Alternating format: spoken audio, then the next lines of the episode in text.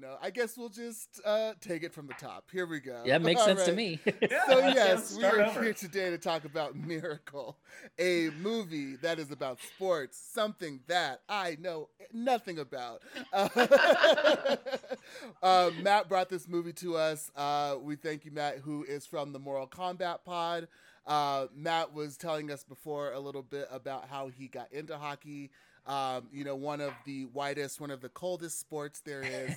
as someone who is Filipino in Hawaii, um, yeah, it seems a little, it seems a little weird. It seems a little like, um, like, yeah, give us a little bit of that background here. Yeah, so um it's a really interesting story. So like I, I'm I'm Filipino, I'm Hawaiian, I'm a large dude. Um this doesn't seem like a match made in heaven. Uh this seems like one of those things that you would just avoid at all costs. But uh when I was a sophomore in high school, I actually uh I, I asked this girl to a dance and um for some strange reason she felt mercy and said yes and uh decided to go with me and um, we were meeting at a friend's house before the dance and i met her friend's boyfriend there the next week maybe we were at school and our school had a club day where we needed to have the ability to uh, sign people up for the, the different clubs that we had and, I, and this guy called me out in the middle of the quad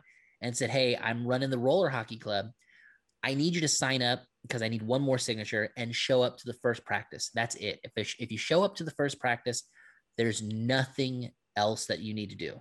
And so I was like, yeah, man, I'll, I'll sign up. And uh, I, I signed up and I went to the first practice and I fell absolutely in love with the sport. Uh, it was just one of those things for me that just, it just clicked uh, almost immediately. I was a baseball player growing up and um, I loved to roller skate. And so putting those two things together, it just worked really well for me. So I fell in love with it and haven't looked back since. It's been almost 20 years playing. Awesome. Yes, and uh, so yeah, getting into uh, you know this movie as far as the background, it is about the uh, U.S. Olympic year was 1980. The Russians were running, you know, just running shit, uh, you know, just feeding everyone their own. Uh, They were like the unbeatable hockey team. yeah. Like, for years and years and years, the, the USSR was the unbeatable hockey team. 15 And- years, almost 20, actually. Wow. and so There's a uh, reason for that. yeah. and so yeah, 1980 was the year that uh, you know this is this is a, a, a historical rep, uh, a fictional representation of a historical event, and uh, it is about uh, Herb. I forget his last name. Do we have his last name? Brooks. Thank you, Herb Brooks. Thank you. uh, who uh, went out on a limb and decided to form a team of, uh, you know, pretty young, pretty fresh uh, hockey players who had not really played at this level before, uh, and they they took the gold. uh, they beat Yeah, the plot Russians. spoiler. Yeah, I mean, Yeah, right. an actual event that happened, unless unless and the a movie name or the poster gives it away. yeah. 41 Yeah, years yeah. ago. Yeah, the name is called Miracle. The event actually happened, uh, you know, over uh, 40 years ago at this point. Uh, and the movie itself is almost 20 years old. So, spoilers for all of those things. But Colin, before it, you were talking about how this work movie worked on you, right? It a way that really did. weren't- Like it was. I was kind of going into this a little bit jaded, a little bit like. Well, part of it was I looked at the two hours and fifteen minutes runtime and yeah. was saying like, oh boy, uh, th- this is going to be another like boilerplate inspirational coach like takes the ragtag team. But by the end, I was so invested in the sports of it. I was so into this game. I was so into the uh, nationalism, patriotism of it. Like, yeah, Team USA. We came together as a family. Like, we are not just a bunch of different kids from Boston and Minnesota. Like, we're Team USA and we're gonna win. And like, I got so wrapped up that I really got invested by the end.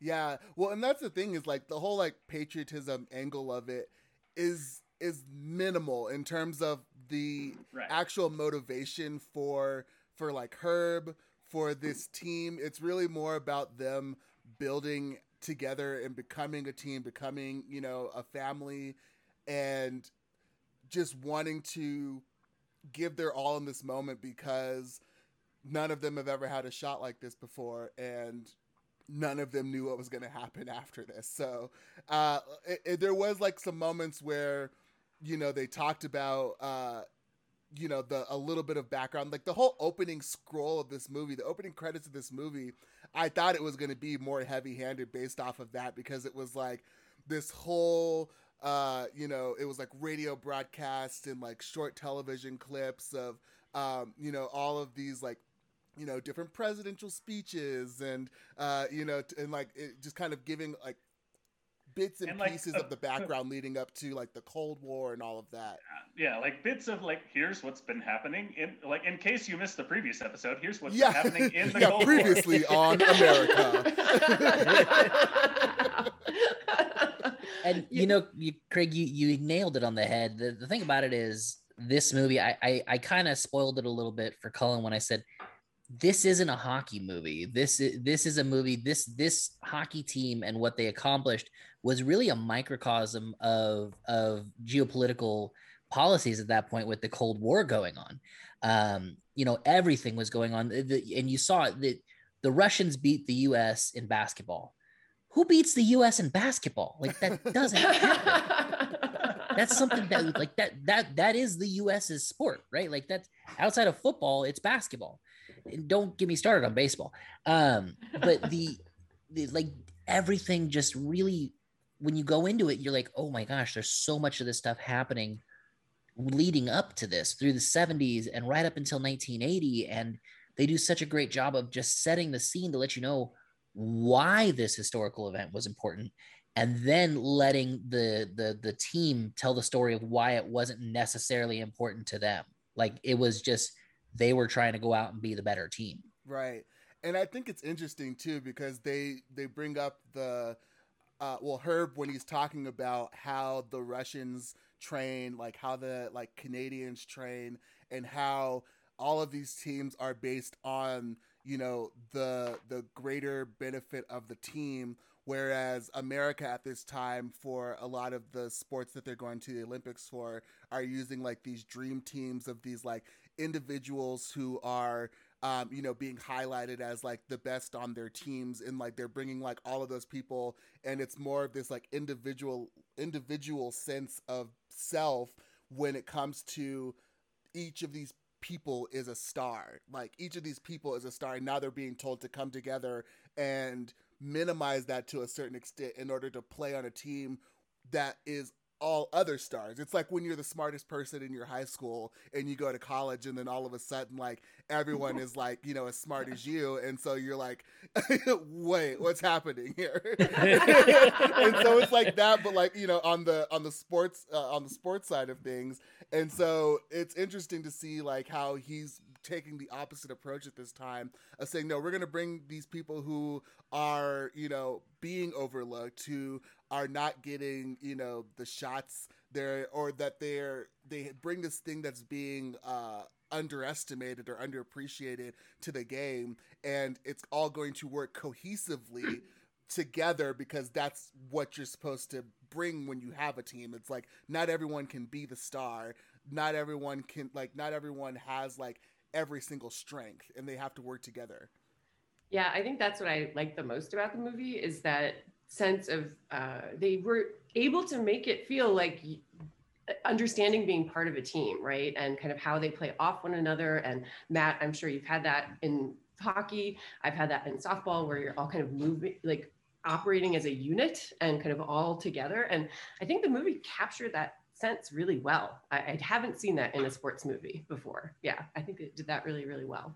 Yeah, and I think it shows like her like the way that he coaches, uh, which is you know, I it's kind of like a uh, he's like an a, asshole, like a benevolent dictatorship. yeah. yeah, you know, like he's like he's like I'm gonna like, he's like I'm doing all this, but I'm doing it for your own benefit. Like, and you see, uh, you see both sides of it because you see him with the team and then you see him turn to Craig, his assistant coach, and be like, Yep, that's that's uh, the thing that that's the thing that's gonna work. You see, you see what happened there, and like, and like you can see like from point to point, like the, the the way that the scenes are set up works really well too because yeah you see him being like this huge like fucking asshole and then he like turns around and he's like yep they're they're getting it. If they if they hate me enough then they'll they'll focus Oh, on hating me here. instead of, instead of their own differences That- that they don't have enemy. time to hate each other because they're all focused so much on hating me. yeah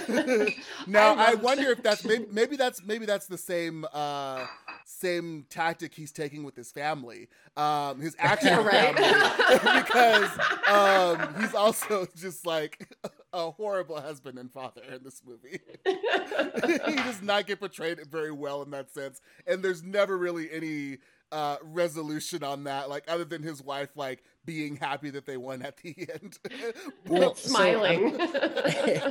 I'm I'm glad you brought that up because from for for all intents and purposes, the Herb Brooks that you saw in this movie is a teddy bear compared to the real life Herb Brooks. Like, Whoa. yeah, no, the the the real Herb Brooks was a was was a real like a real asshole. Like, but he did it because he wanted like there he was so so jaded like there's a scene in the movie that really captures why he's so driven about this um and they're talking about the fact that he got sent home um for from the 1960 olympics in squaw valley which was the last time the us had won a medal in hockey.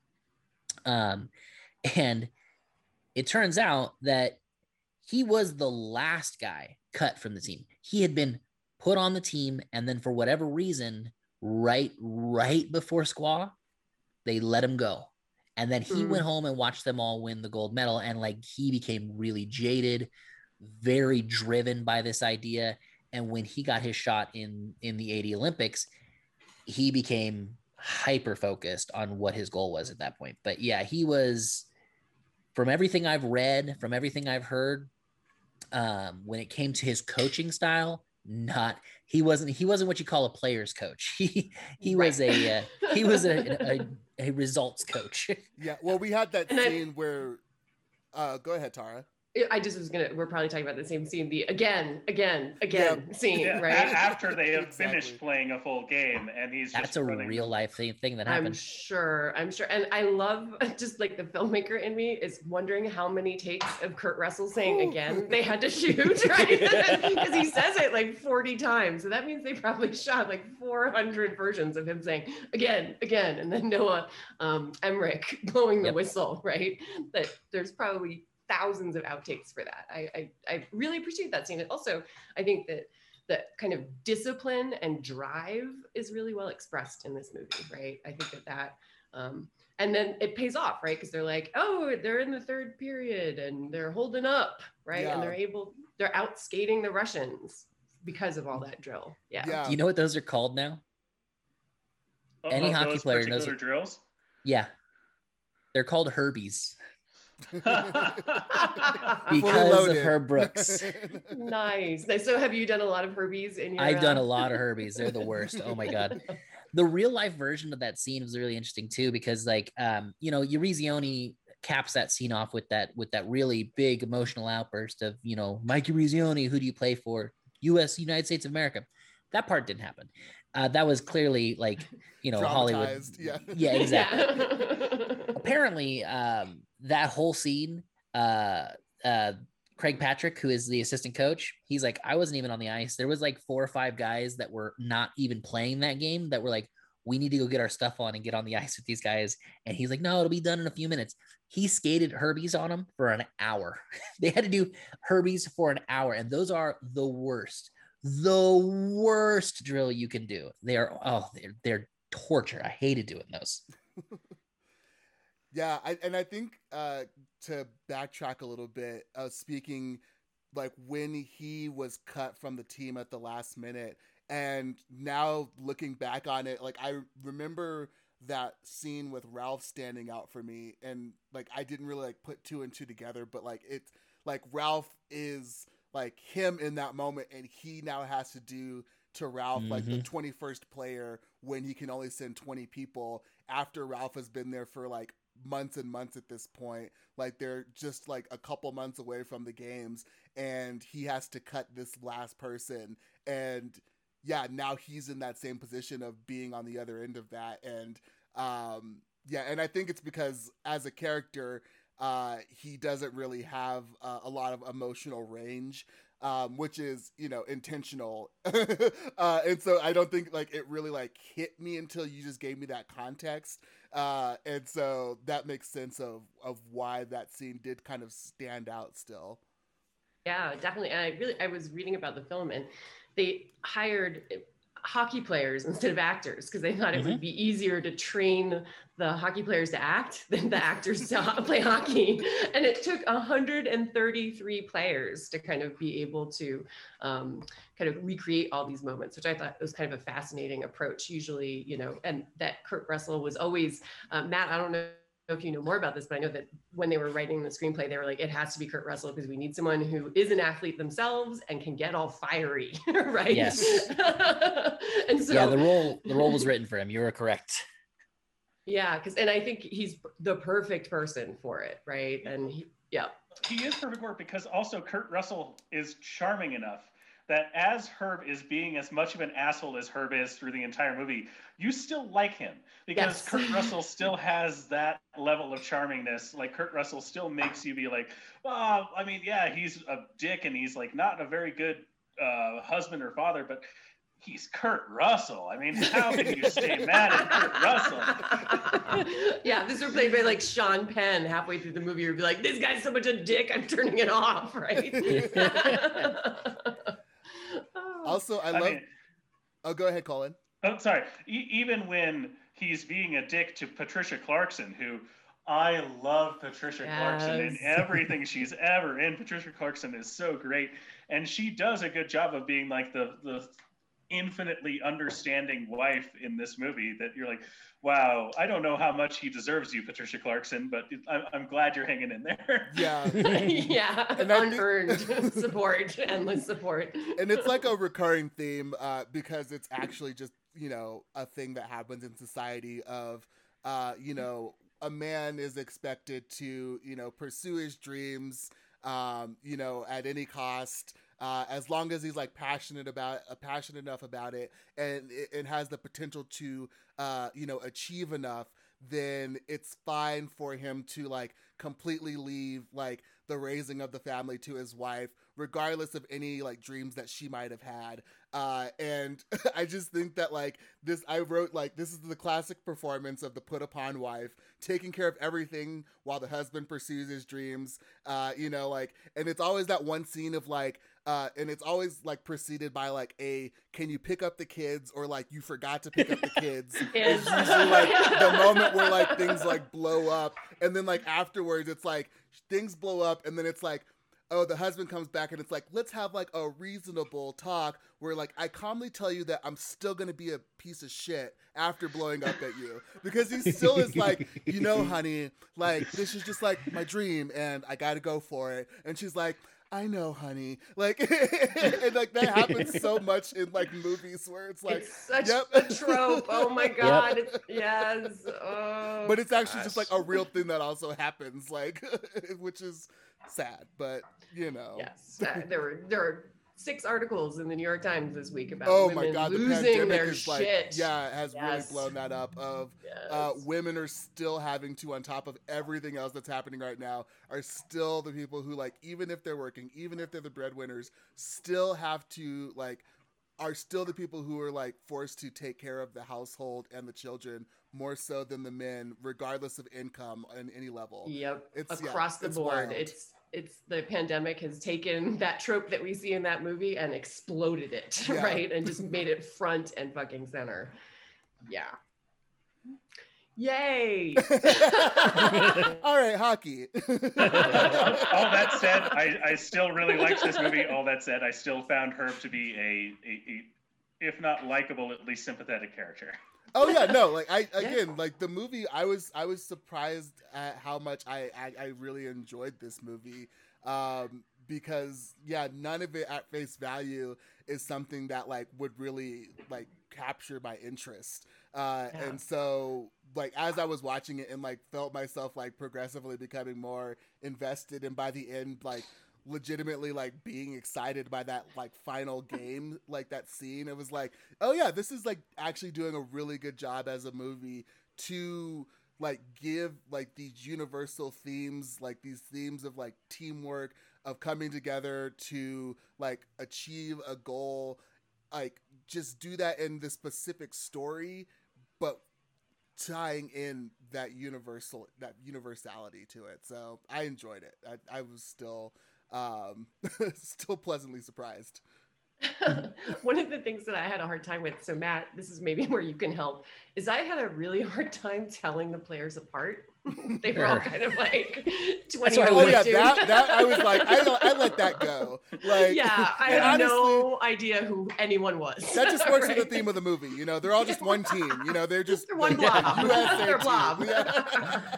except for the pretty one who like i love how they yes. were like we're gonna we're gonna we're gonna like try and convince you that this character who's like literally like the most attractive actor in the movie is like gonna somehow not be in the final game like you know when he like it's uh he's like OC uh Jack O'Callahan. Yeah, like when he like you know hurt his knee in like you know one of like the the preliminary games um and I, and they're like, "Oh yeah, you know, you might not be able to play." I was like, "Nah, he's too pretty in, in this movie not He's coming play. back." Like yeah.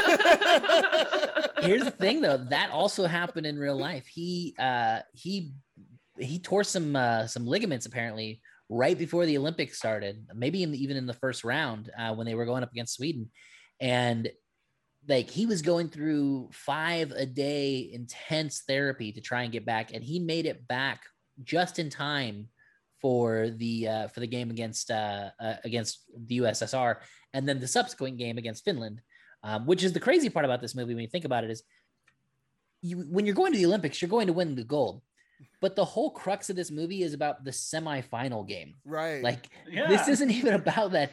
And, and, I think the thing I love the most is like in real life, after everything that happened in this movie, the one thing they didn't include in this movie, and probably because hashtag Disney, um, is that his final speech right before the gold medal game, he, he gave that, that that speech he gave against the USSR, real life happened, word for word, verbatim. That's the speech he gave. Mm. The speech he gave uh, in the gold medal game he literally looked at his players and said, If you lose this game, you'll take it to your fucking graves. then he paused for three seconds and said, Your fucking graves, gentlemen.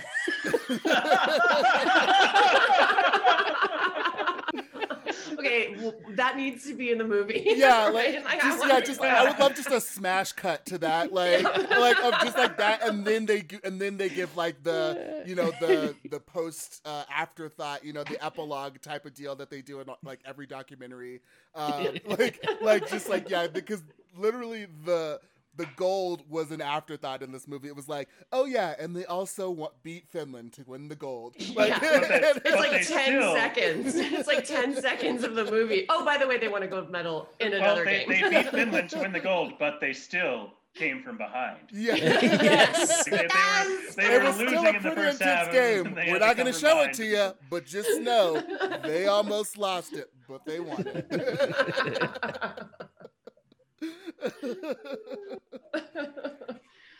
yeah, I feel like that there's some elements of this movie going back to they kind of keep checking in with reality of like what's happening in the Cold War and kind of Jimmy Carter talks a lot in this, which is kind of an unusual move. And as I was watching, it, I was like, I bet because I didn't know what year it came out. I was like, I'm going to guess that this was rushed into production right after 9 11. And so I looked it up, and yes, it was, right? That it was in that same context of America's down. We got to have America get back up again and have a reason to be chanting USA, USA, waving American flags, right? And that yeah that being in september 11th you know in new york on 9-11 like the time after that was like you could not go anywhere and not see an American flag. Like it was obscene how many American flags, and then places where people were also from, Puerto Rican flags, et cetera, et cetera. But I, I was I had this sneaking suspicion. I was like, I bet this all went into production like September 12th, right? Like the day after. and lo and behold, that is kind of the timeline for how they did it. So I think that in, in like another version of this movie could keep cutting to America in 2002, right? as, right. as a kind of another cultural layer of, of why that movie was made when it was. Yeah. It's weird I, though, because like you say that, and and I can even like you look at the beginning of that, the, the look at the beginning of the movie again. We keep talking about that whole like intro. doesn't it feel like most of those headlines could have been produced in like the last year, year and a half, Yeah. two years? like it just feels like we're always in this cycle of, of what we're doing. What's gonna happen now, right? Yeah, Yeah. it definitely had the like, okay, well, like take all this terribleness and multiply it by a pandemic, right? And so every time they were chant, they did like the number one thing at the you know end of the film where they're all like having their number Yes. one up, and I was like, yeah, so America, we're number one in COVID spread. That's what we got today, right? Like we're number one. like the worst thing to be number oh. one at. Still Okay. number one though. Still number one. Matt, I have a question for you. I, Sure. for me at least, there was there were no Zambonis in this movie, and I love watching the Zamboni. Uh, Everyone does. everyone does. So, where would you have inserted a Zamboni into this movie? Uh, honestly, it would have been while they were trying to do Herbies. I would have, Yeah. because there was a Zamboni Yeah. in that scene. It was the, he was he goes back there and there's a Zamboni when he's getting ready to shut the lights off. If I was the rink manager at that point, I would have rolled the Zamboni out on the ice and just turned that into. nice. just, just start running him down. You're like, yeah, I told you guys to get off the ice. Like, yeah, we Yeah. shut off the lights. You want to do drills? I'll start- I'll make you drill for your life. Like, Life, yeah. like a lawnmower. to go home. We need to clean the ice and like shut down. I'm just gonna start cleaning the ice, whether you guys Yeah. are out here or not. I really, and going back to the kind of ice, I love the detail. I think it's the Russian or the USSR goalie when Yes. when they what is that called where you like chuff the ice in front of the Yeah. goal to get more you know get more so that's a slick. What is that called? I don't remember what is. I mean, basically, you just you're just you're just chopping up the ice to give yourself more. Uh, you- you're actually doing to give yourself more grip as a Yeah. goalie, uh, because a fresh sheet of ice, it, it, it is as close to a frictionless frictionless surface as there is on the planet Earth. And if you are a goalie, the last thing you want is to be frictionless going from post to post. It's Slip sliding, slipping. Yeah. yeah. But I loved that little detail, right? In terms of like thinking about the craft of filmmaking that's going on here. I think that's why it worked on all of us was that you know, I, I could give two shits about hockey. Sorry. but That's I fair. do I do like watching real like in-person hockey. Like I like that, right? But Oh, yeah, you know, absolutely. I don't I don't, don't watch sports on TV ever. But that that little detail, all those little details about the game itself really kind of pulled me into the movie. so let me so let me set the scenes for you for for myself so this movie came out in february of 2004 um so literally 17 years ago almost to the day actually uh because it was to celebrate quote unquote the 24th anniversary of the miracle on ice. The miracle on ice took place on february 22nd 1980 uh, so we're coming up really close on that right now. I, at the time, am an 18 year old uh, kid in high school. Uh, in February, in Jan- December of 2003, I had just lost my mother to cancer, just like Jim Craig in the movie. And I'm sitting in the movie theater watching one of the stories that I love, a real life story that I love, uh, and seeing it take place in front of me and having this character who I can now relate to so much because at the time I was still technically playing goalie and watching him like just go through all this and then his father in the stands and I'll tell you what guys like it's been a little while since I've actually sat down and watched the movie because I know the movie pretty much front to back but I started I, I started catching some details like that moment I, I watched it on Saturday or Friday night um and that moment where his dad is in the stands and they and he they win the gold. Man, that one hits different today with the kids. I'll tell you what. that one hit real different today. uh but yeah, the uh the you were talking about the um the craftsmanship of of how to make the film, right? And I think for me, that moment of of of the goalie cutting up the ice is one thing, but the actual scenes where they're playing that isn't just like, like you said that that these are hockey players that were taught how to act those are actual thing like the amount of skill that is taking place in those shots is ridiculous. Like chipping a bu- chipping the puck up the boards and or saucer passing where it comes off the ice and lands on the other person's stick that is really hard to do. And they're doing that in in multiple continuous shots where they're chipping up the ice and then passing to this dude. And this dude's dangling and then they're doing touch passes back and forth like really high quality actual play within those particular scenes and putting that on display with the background of the real life soundtrack of the Miracle on Ice with Al Michaels and Ken Dryden was just Mm. chef's kiss. So perfect for me as a sports fan. Not- Not even just that, just just watching these actors. I mean, not even actors. You said they're they're all actual hockey players, but watching them do Herbies like over Huh. and over and over again for what must have been take after take after take after take of them doing those Herbies. Like these guys actually had to have the physical conditioning Right. that they're Yep. representing in this film because the, the whole film is about like uh, we might not be the most technically skilled team, but we I guarantee we're going to be the most physically conditioned team on that ice. And you watch these guys go through that in the movie in real time. It, it's that's another thing that really worked for me in it. Yeah, and that's like uh, you know, we see like especially now with like all of the, you know, MCUification of actors, um like I don't think that like any of them could even really like do this because a lot of that is like the aesthetic muscle, like the aesthetic like Gym like- muscles. Yeah, yeah. and so like the the actual like like fully like you know conditioned like that would be like yeah take like years of like actually having a base built up of like being able to execute that time and time and time and time again. So uh yeah it it shows in the level of like authenticity in this movie that yeah these are people who actually play the game who actually have been conditioned to like run these drills time and time again Yeah, and that's why I think that, you know I they, these two my co- normal co-hosts always hear me complain about Marvel Universe and boy fighting, right? Like why does it always end in punching, right? And that I don't believe any of that punching anyway because they're just gym muscles, right? There's no power there. But that's what one of the things I really liked, as you said, Matt, was that I don't know that much about the technique of hockey, but what they're doing looks really skilled, right? And the Including kind of that fight. Pleasure, yeah, including the fight, Yeah. right?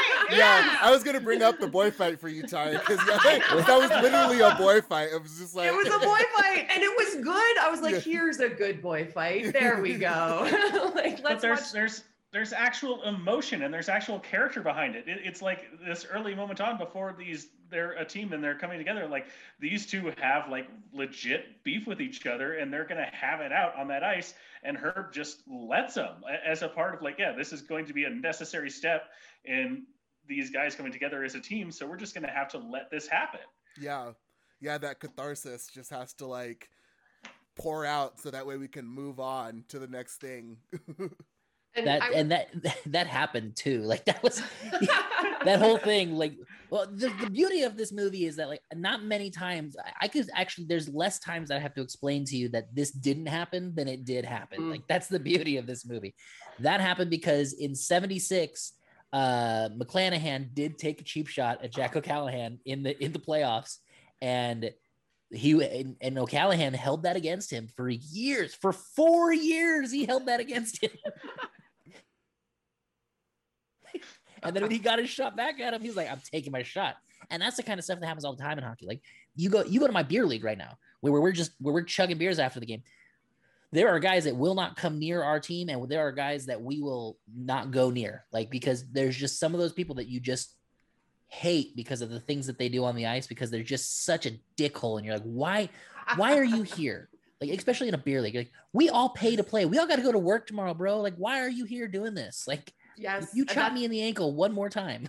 yeah, that's why I quit my, you know, beer league softball team, co-ed softball team, because some of the dudes just took it so seriously and would be such. It's like we're having. I have a beer on second base right now, right? Like this is not professional level. Like everybody, yeah, people are talking about the four holding a grudge for four years. Well, as a, someone who's an academic in my day job, woof, you want to see some uh, beef. I know faculty who haven't spoken to one another in 20 years, right? Because of some shit that happened, you know, woof, academics and sports. It's like the two folks who can really hold a grudge. yeah, I think, I think that what we're finding out here is, uh, you know, just again the the universality of it all. You know, it Yes. all describes like. Well, and that's what like it follows every movie, like sports movie trope cliche, and it does it well, right? You've got the like ragtag group, you You've got the training montages. You've got the, you know, rising speech at halftime, even though it's not halftime, right? And that you have all of that, and it still works, right? It still is a compelling story. Um, I often like to think of sports movies as being like romance films, and that there there's a really tight um, definition of what makes them work well, right? And that the kind of tears that happen, tears of joy, the couple gets together or the team wins at the end, right? That and that they're very gendered as opposites that way. But I kind of watched this as a romance film, right? And it was like, it's working for me. it's and working it works. for me. It works, it works. that way. Yeah. Um, I, I want to ask you guys. So, I want to provide some context. Do you? I know no one here is like the big raw raw sports person that that that they might want might might not be on my level of that level, but the to say that this was a David versus Goliath situation is kind of understating it because the USSR. Do you guys like? Are you guys familiar with with the USSR and their their training program um, prior to basically 1990? Tell us. Tell us. Yes. Okay. so um, the in, in 1990, uh, the the U.S. decided to start sending dream teams, and that's kind of a footnote in the in the back end of this movie. Before that point, it was all amateurs. You had to come from college. You could not be professional. You could not have an agent representing you. You could not have declared for the draft. You can't do any of these things, right? Jim Craig talks about that in uh, in the front end of it because he's like, "Hey, I'm uh, I'm getting calls from the Atlanta team. They want me, and I'm my dad's you know just lost his job."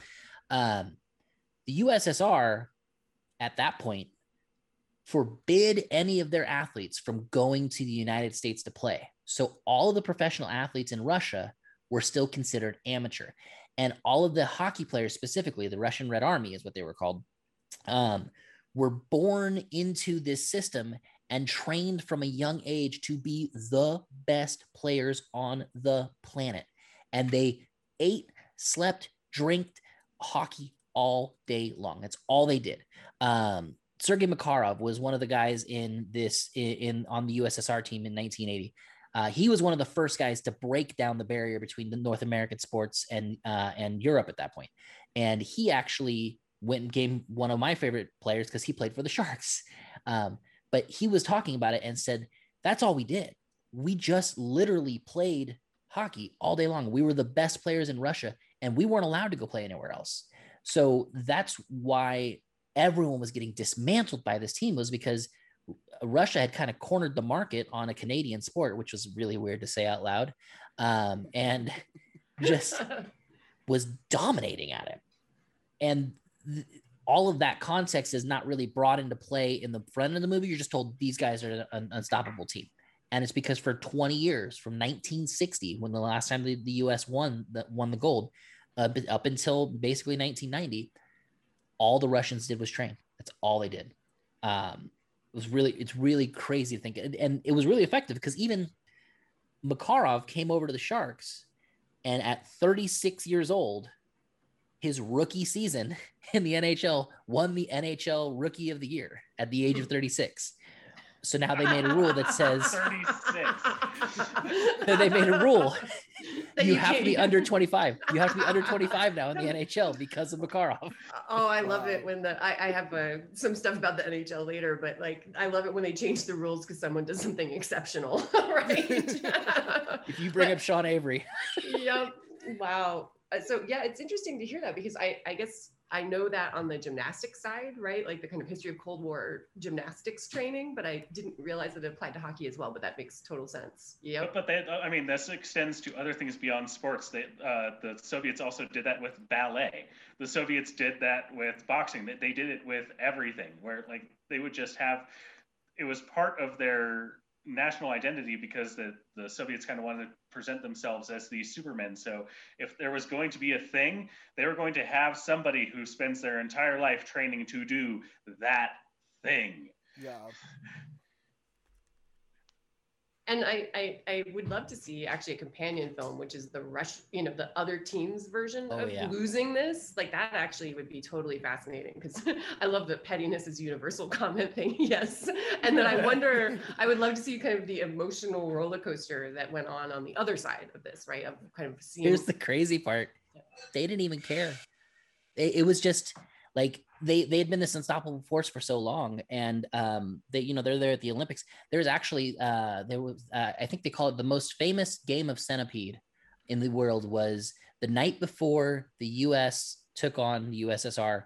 Sergei Makarov and Jim Craig were down in the arcade of the Olympic Village playing centipede and against each other and they couldn't even talk to each other because you know makarov's only speaking russian at that point they just grunts and nods and after they lost that game like you saw a few of them look pretty upset the, the coach was pissed because you know he was probably going to be executed it's ussr um, but the the the players they were just like good game guys like good game I, and Awesome. I, I i was floored by that like I guess I, I would have thought this would have been like a new emotion for them. Like we don't know what happens when the other team's score is hard, lot hard, higher than ours. Like Yep. this has literally never happened to us. Yeah. it's a it's a new feeling. It's a novel thing. We're so happy about it because it's different. Uh, Rocky Rocky Four is semi factual. I like that. yes, thank you, Johnny. huh, that's fascinating because I guess you're right that they're they're kind of they probably uh, what's the word respected getting uh, losing to a team that was outplaying them, right? Yeah. yeah, Hmm. All right, so I had a question. Um, the only hockey I've ever played was in middle school, and it was just casual, like put on rollerblades and play in a, a tennis court until you get kicked off of the tennis court for rollerblading in it. Um, but if you're actually on the ice, can you hear your coach from the bench like shouting instructions? You're like, "Oh no, move up the middle!" Do like, because it seems like you wouldn't be able to hear your coach shouting from the bench if you're like out in the middle of the ice.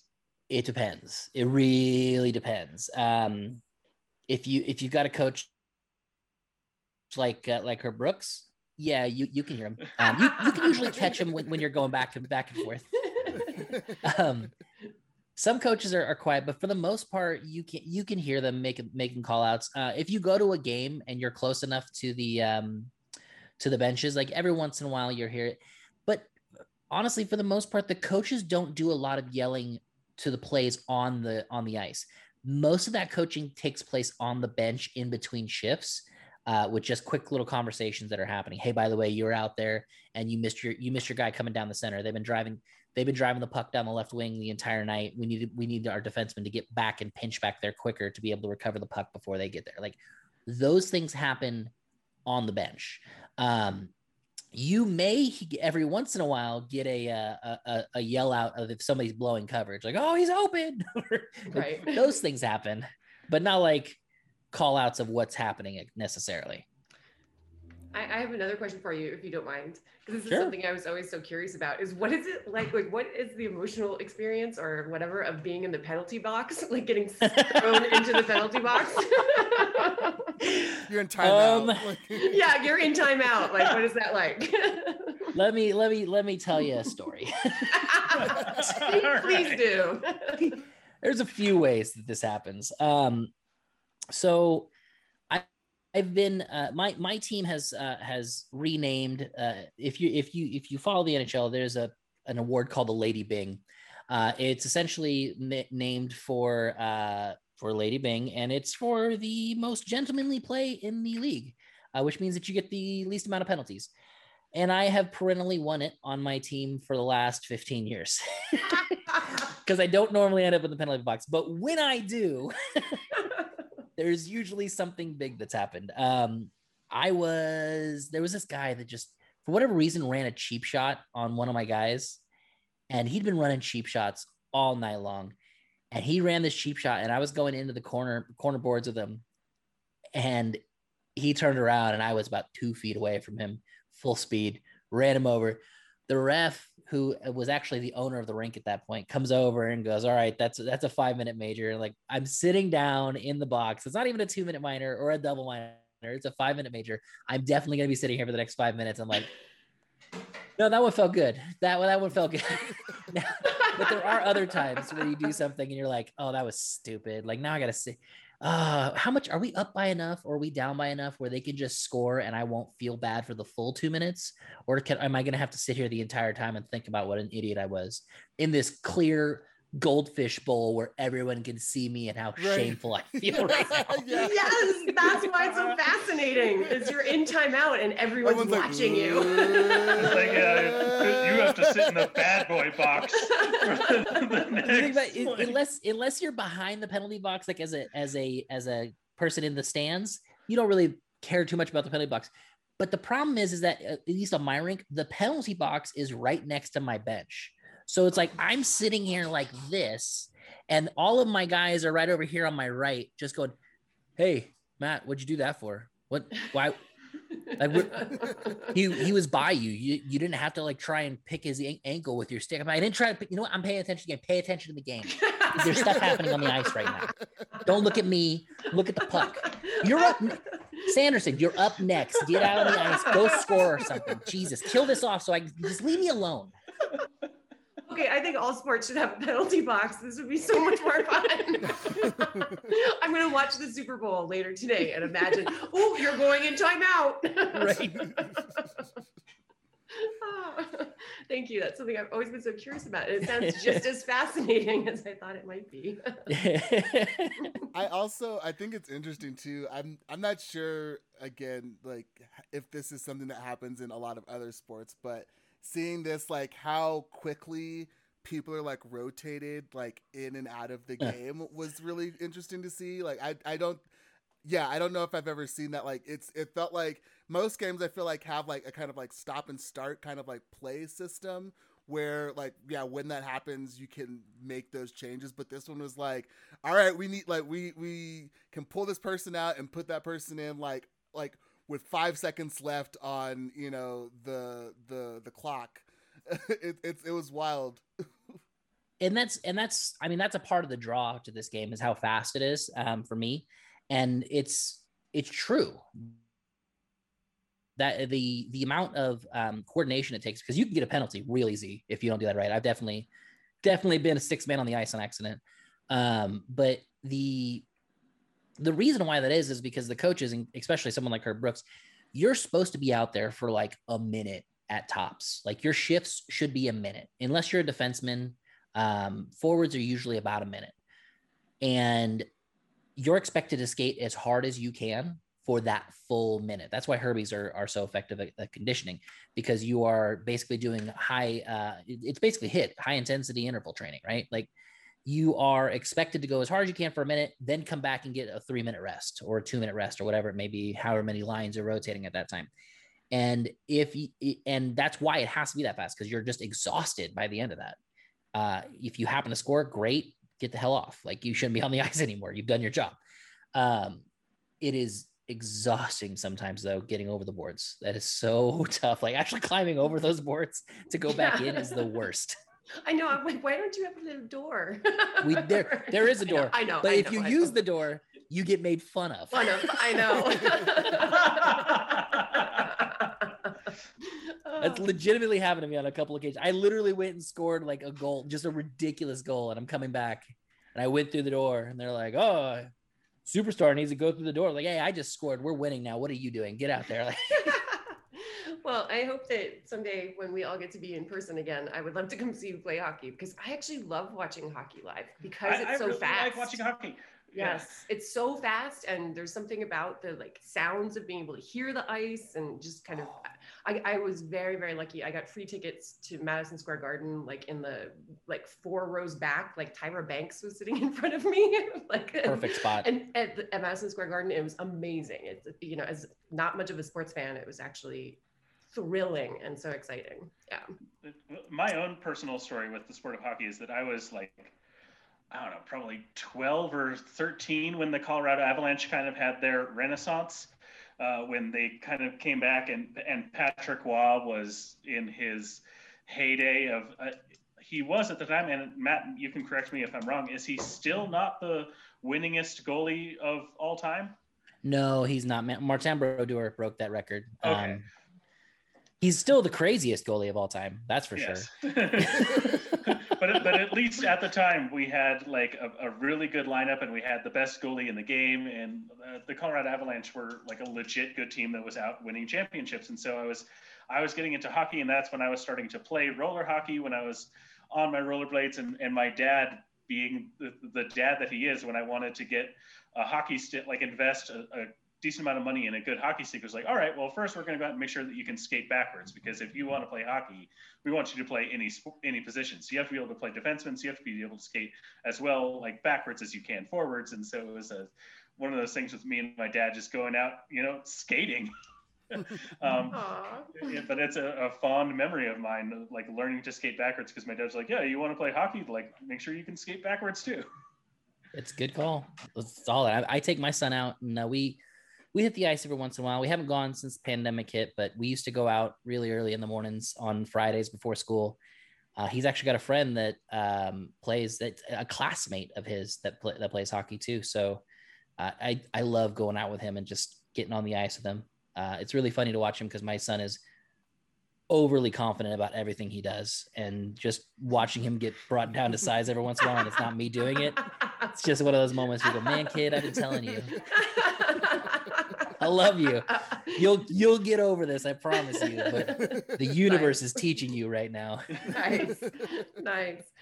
Well, one of the things, again, going back to the kind of details of the game that I really liked in the movie was seeing the, I think it's the USSR goalie warm up and be able to do like bend knees down to touch the ice like that. It's like one shot where they're just kind of warming up. I loved seeing all the kind of, you know, catching a tennis ball stuff, you know, over and over again. That's actually when you know, Jim goes to baseball games. I'm agnostic about baseball, but uh, my favorite part is going early to watch them warm up and like watch the catcher warm up because you know having seven or eight balls being thrown at you constantly, it, it's just kind of fascinating to see that type of training. So I, I like I, I, like me a good training montage. so hey. like, this this film does the training montage well. I agree. I and that was um, you know, as someone who started as a goalie I, I really question most goalies' sanity because like you got a lot of gear on, but if that puck hits you in the right spot, it hurts, guys. It hurts a lot. like you get hit in the collarbone, man. That's, that's that's a bruise for about a month. It, it, ain't no fun. But the the way you have to train for a goalie is crazy. Like you were talking about the the tennis balls. That's that's a big one. Um, during warmups, you know, a lot of times you'll get them. You you have to treat each of your extremities as its own separate quadrant. Like your left hand is my I'm is my catcher. So anything in the top left corner, I'm catching. Anything in the bottom right corner, I'm trying to kick with my leg. Like I can't cross myself over like I'm playing baseball, which is what I grew up playing to try and do that. um, so it's, it's always it's always super interesting to see that. Yeah, and that kind of limb independence is really mm-hmm. totally fascinating. I, I have that with me when I watch musicians too, right? Especially drummers, be able to have. Oh gosh, yeah, I'm, I'm in awe of drummers. Yep. Yeah. awesome. Um, I don't have any more notes on the movie. Uh, if anyone else does, let us know if you uh, got any final thoughts. I have my my last two things. One is that um, a good portion of this movie takes place in Colorado Springs. Right. Uh, do do any of y'all know why the Olympic the United States Olympic Training Center is Ooh. located in Colorado Springs and still is? Pick me. Matt. High altitude training, sir. Because of the altitude. It's exactly because of the altitude. so, yes, the, the Olympic Training Center for the United States is in Colorado Springs. I, I go by it all the time because I'm often doing surveying work in Colorado Springs. But anytime I go down there, I'm like, hey, the, the Olympic Training Center, it, it's still there. But yes, they, they do train in Colorado Springs because of the high altitude. Um, my last thing is I, I do enjoy hockey, but I have never understood – icing. So Matt, as, as somebody who who plays hockey, understands hockey, I want you to treat me like a five year old and explain this penalty to me. What is okay. icing? Okay, so uh, if you look at the rink, uh, you have that center center ice line, right? Mm-hmm. Okay, if you as a player take the puck and send it down the length of the ice past the goal line on the opposite end without first getting over the center ice line, that is called icing. And the reason why that's a penalty is because, and it is because if a team's up two nothing or one nothing, and they just keep getting the puck in their defensive zone and keep throwing it down the ice from their end all the way down to the other end, it it's creates a very boring product. One, because then now they're just chasing the puck back. Two, it creates a really unfair advantage at that point. Um, so they said you have to get the puck to center ice before you're allowed to chip it all the way past the goal line on the opposite end. Okay. That now makes Ah. it now makes sense to me. Okay, now explain it But to me it's not like I'm a three-year-old. Okay, right? Okay, You see the guy on the shiny blades?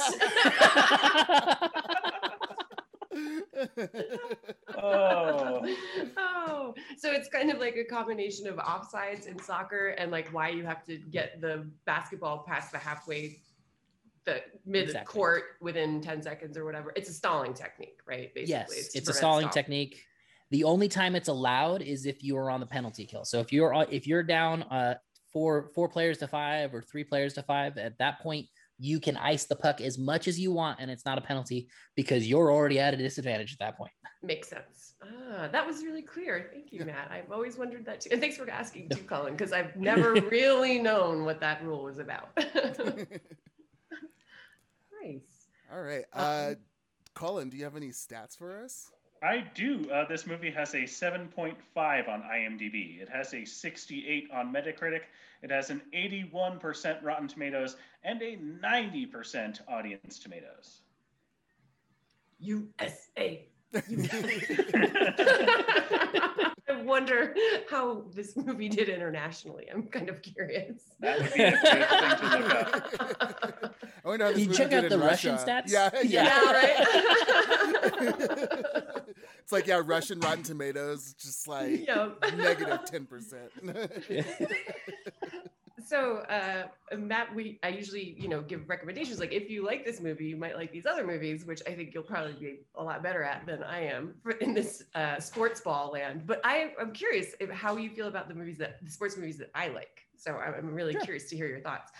I really love Moneyball. I mean, I've read the book multiple I like times, but movie I really it's a it's about baseball, but it's really about math and it's about Yes. changing the game. yeah. Yes. As someone who has made a living uh, as a statistical analyst, Moneyball is a great movie. in fact, I, I reread it like once a year and I actually do all the math in it too because it's so, much fun. It's like a nerd's dream. Uh, Bull, Yes. Bull Durham. How do you feel about Bull Durham? I have not seen Bull Durham in such a long time that I I couldn't I could not talk about it. Um, from what I remember, it was it was it's considered a classic in the in the sports circles, but I haven't seen it in so long I couldn't really comment. I might have to go watch it now though. I think you should because I rewatched it a couple years ago and it holds up and Yeah. there's a romance in it. They're related. It passes the Bechdel test, it's unusual for movies about sports ball.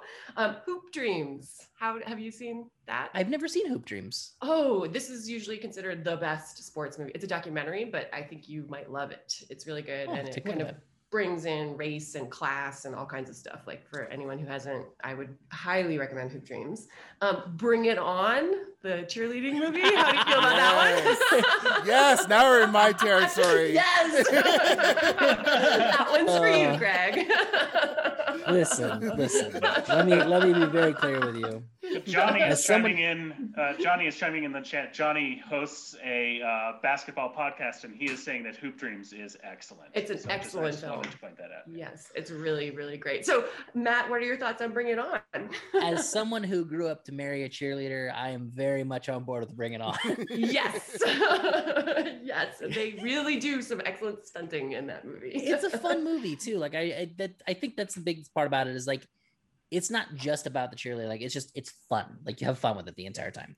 yes in fact it has one of my favorite um, kind of romance scenes it's where they're brushing their teeth together and that kind of like awkward like does the so and so like me i just really and it's all silent of them brushing Yeah. their teeth it's a wonderful wonderful scene okay and then my last one so i'm sure you know this story but as someone who did not um, Radiolab has a podcast on called the punchline which is about the john scott story which is so I love John Scott. yes this uh, is someone who's not a huge sports person it is riveting and what i liked about the Radiolab broadcast is it's for you know people like me who know nothing about sports so it gives all the context and explains it but tell me your thoughts on the john scott story because this was going to pre-pandemic they were in kind of pre-production to make it a movie disney has optioned his book whatever it's called guy a guy like me or Yeah. So John Scott is um well, first and foremost, he has his own podcast. So I, I suggest checking that out.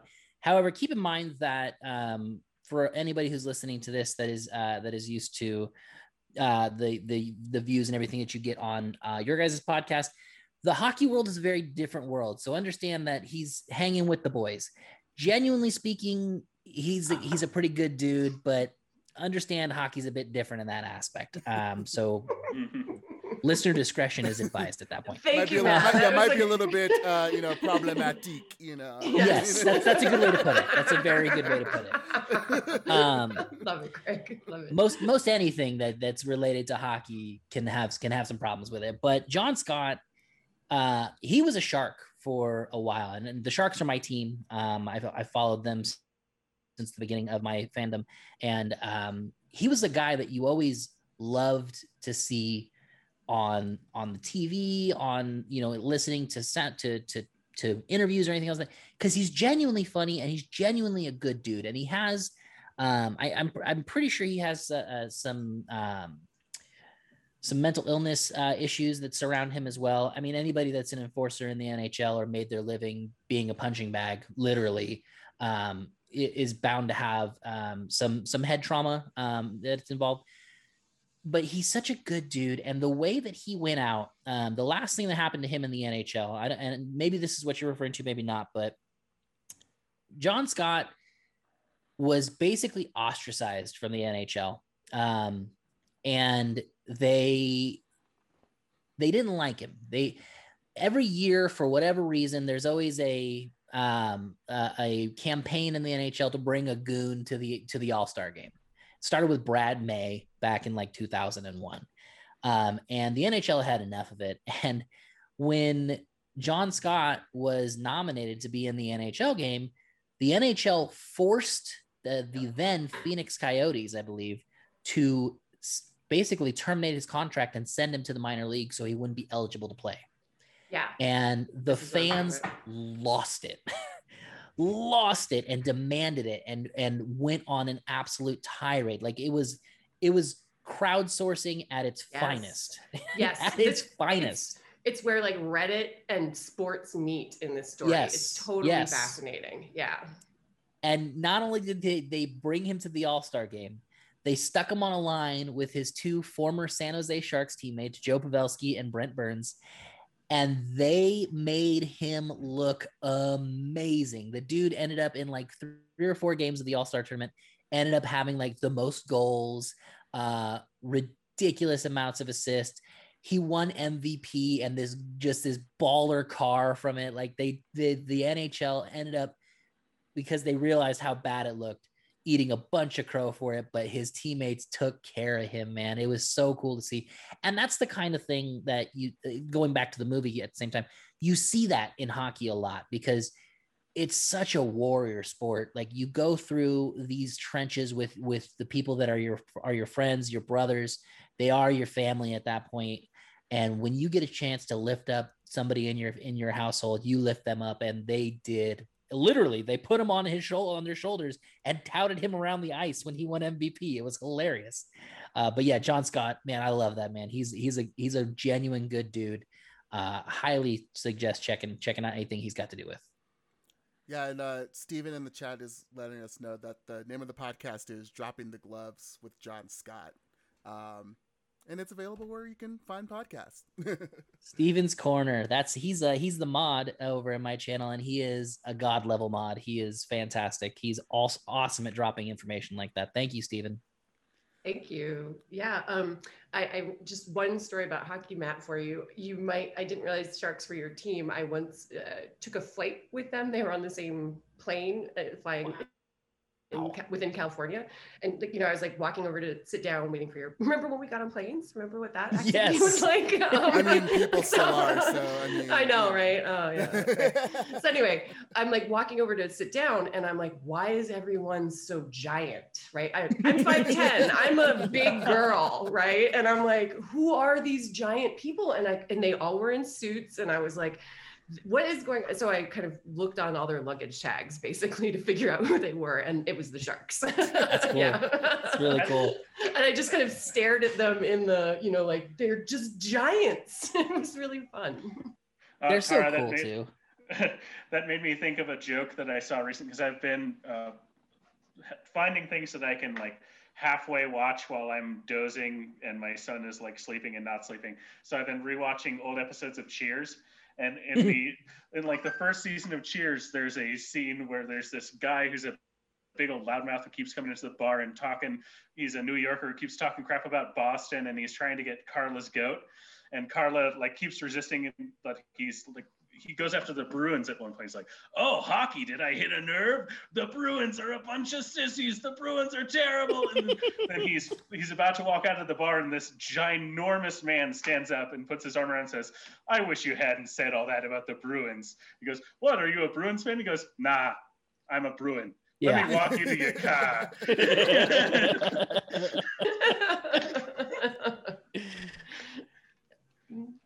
All right. Do, uh, Do do, you books have- have other recommendations? Yeah, Colin, do you have any? I do. Hold on one second. Let me get my uh, propaganda going here.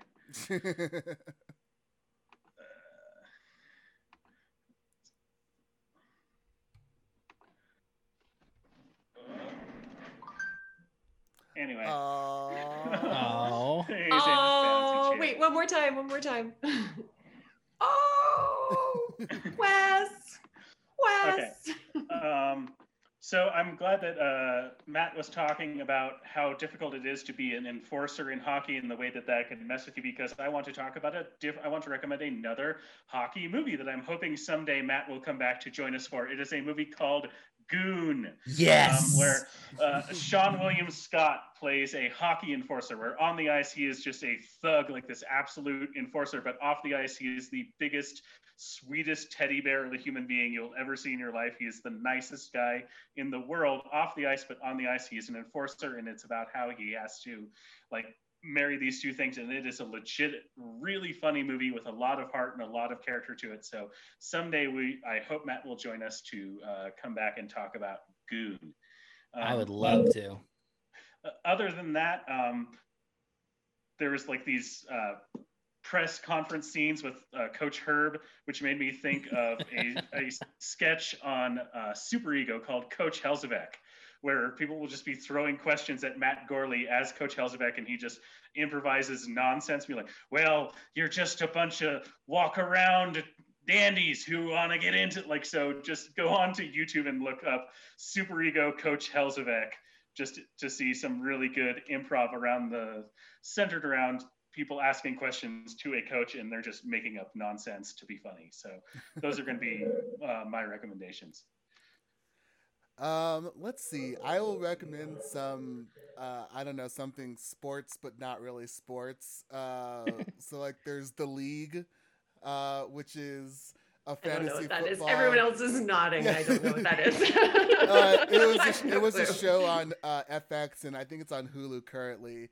Um, but it's got like uh, some of the folks from How Did This Get Made, that uh, podcast that both Colin and I listen to regularly.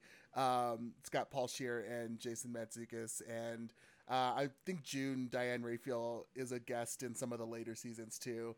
Um, but it's like a group of friends with like their fantasy football league.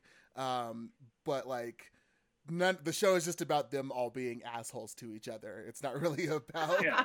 It, it- it's much more a like Always Sunny in Philadelphia type show that's yeah. like vaguely about fantasy football. Got yeah.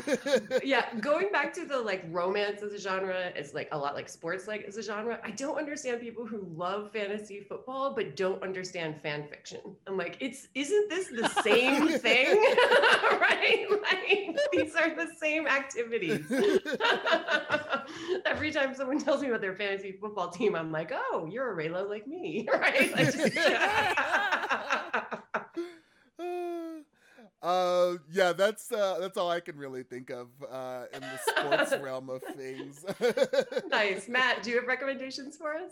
Yeah, sure. Um, you know, Colin kind of stole my thunder on the on the uh, on the the Goon because that one is uh, is a very good hockey movie as well. Also based on a true story, um, with a lot of small in, in, inner uh, details to it as well uh, that take place in real life. But if for me, uh, a couple that I can recommend if you haven't seen something like Mystery Alaska, I highly recommend going checking out Mystery Alaska. Uh, it's a fun movie. Is that the one with Russell Crowe? Yes. I do like that movie. Yes. Yeah, it's a fun movie. Um, the, I always it always gets quoted at me all the time when we're on the ice. You're a big guy. He's a little guy. Do something. I'm like, yeah, okay. Um, the um, I one that I actually just recently watched a show that I just recently found out with my wife on Apple TV is called Ted Lasso. Uh, it's about uh, a football coach in Nebraska that gets hired to go coach football in England. and by football, I mean soccer. And it's it's really funny, but it's really wholesome too. Um, the the character of Ted Lasso is played by Jason Sudeikis, and it's it's just it's one of those things where like as, as a sports guy, as someone who who grew up around coaches, my dad I was a coach, as someone who coaches my, myself now. Um, it's really interesting to see a, a show centered around a coach and not necessarily the team and the effect that he has on the team and not only just on their skills because that's not what this is about. He's like a, an american football coach trying to figure out how to play soccer but the effect he has on the members of the team as human beings that is what's really cool about ted lasso. Um, and i really highly recommend that. I don't i, I don't know uh, they supposedly supposed to have a season two but uh, first season was really well done. Um, you could see character growth and depth, leaps and bounds in this movie or show. It's it's also been highly recommended to me. I have not had a chance to watch it yet because it's on um, Apple TV. But I, uh, in doing some research on it, it's also written by Bill Lawrence, who is the creator of Scrubs. Yes. And so what I've been hearing is that uh, Ted Lasso has the same kind of mixture of like really good comedy, but also real heart that Scrubs had as a TV show. Yes, I would. That's exactly how I would describe it. Yes. Uh, looks like John in the chat saying that season two and three have been greenlit. So there you go. Good news. Uh, oh yeah, I also recommend one quick other one. Uh, the softball episode of Schitt's Creek in season six yes! or season five. yes. it's a great episode. Great episode. Yep. Uh, I'm not sure which episode it is, but uh, just watch the whole season and you'll you'll get Just- to it. Just watch all of Schitt's Creek. Watch the whole, Just so- yeah, watch the whole series. Yeah. Yeah. Until you get to season five, and then yeah, um, yeah, awesome. So. Um, tell us a little bit about where people can find you, Matt. Uh, yeah, I know you're on the Moral Combat Pod. Uh, let us know a little bit about, uh, you know, your situation, social media and podcast wise. Sure. Um, so I co-host the Moral Combat podcast. We are a podcast uh, that frames pop culture tournaments where we take topics such as uh, best fast food restaurant or best Pixar villain, or most recently what we're going through right now, the best MCU hero. And we form tournaments around them. We take 18 combatants, put them into a tournament grid, and then we argue matchups every week. And then at the end of each episode, uh, and for the remainder of the week, people are allowed to vote on our website uh, for who they think is the better right now MCU hero. And then we, once the uh, actual matchups wrap, we do it again the next week until we crown a champion. Um, right now, we are in the semifinals of the uh, MCU mashup, and uh, we are currently arguing about uh, Iron Man, Thor, a few of those others. And you can find all the information for us at our uh, website, which is moralcombatpod.com, or on our uh, social medias, which is everywhere Instagram, Twitter, and Facebook at Moral Combat Pod. We also stream live on Twitch on my Twitch channel, which is twitch.tv slash natural hat trick, N T R L H A T T R I C K. Right on. Thank you. Thank you. Um, yeah, so thank you again for joining us here. Thank you all uh, for coming. Uh, thanks for bringing some folks with you. That was awesome. Um, I had a lot of fun. Yeah. Thank you for having me. Yeah, Yeah. absolutely. This was great. And Matt, thank you so much for like. uh, This is not a genre I watch very often, and I really enjoyed it. Thank you. uh, yeah, Thank you for being open to it. It's a great movie. thanks to everyone in the chat for your contributions throughout the show. Um, yeah, you can find us online. We are on Twitter and Instagram at IWYTWT. Uh, you can find our website, which is IWYTWT.com. We're here on Twitch, twitch.tv forward slash IWYTWT. Um, yeah, we are everywhere that you listen to podcasts. Please, please, please rate and review us. Let us know what you think. As long as those things are good things, um, then we'll, we'll be okay. Thanks. We appreciate all of your positive feedback. uh, if I could steal a line from my brother real quick, it, if you don't like Colin, Craig, and Tara, I don't know why you're still listening. But if you don't like them, tell someone you don't like. Just spread the word. Like, hey, you know what? this is this is literally the way my brother ends every one of our episodes. By the way, I love the way that, that your brother does that. awesome. Uh, you can find me individually on Twitter. I am at Catharticus. Uh, Colin, where are you at? I am at Colin Munch. Right on, right on. Uh, Tara is off doing her own thing in her own world. I want to be left alone. Yeah, exactly. right on. Thank you all once again for coming and have a good weekend. Enjoy uh, the only sports thing that you will have to deal with today.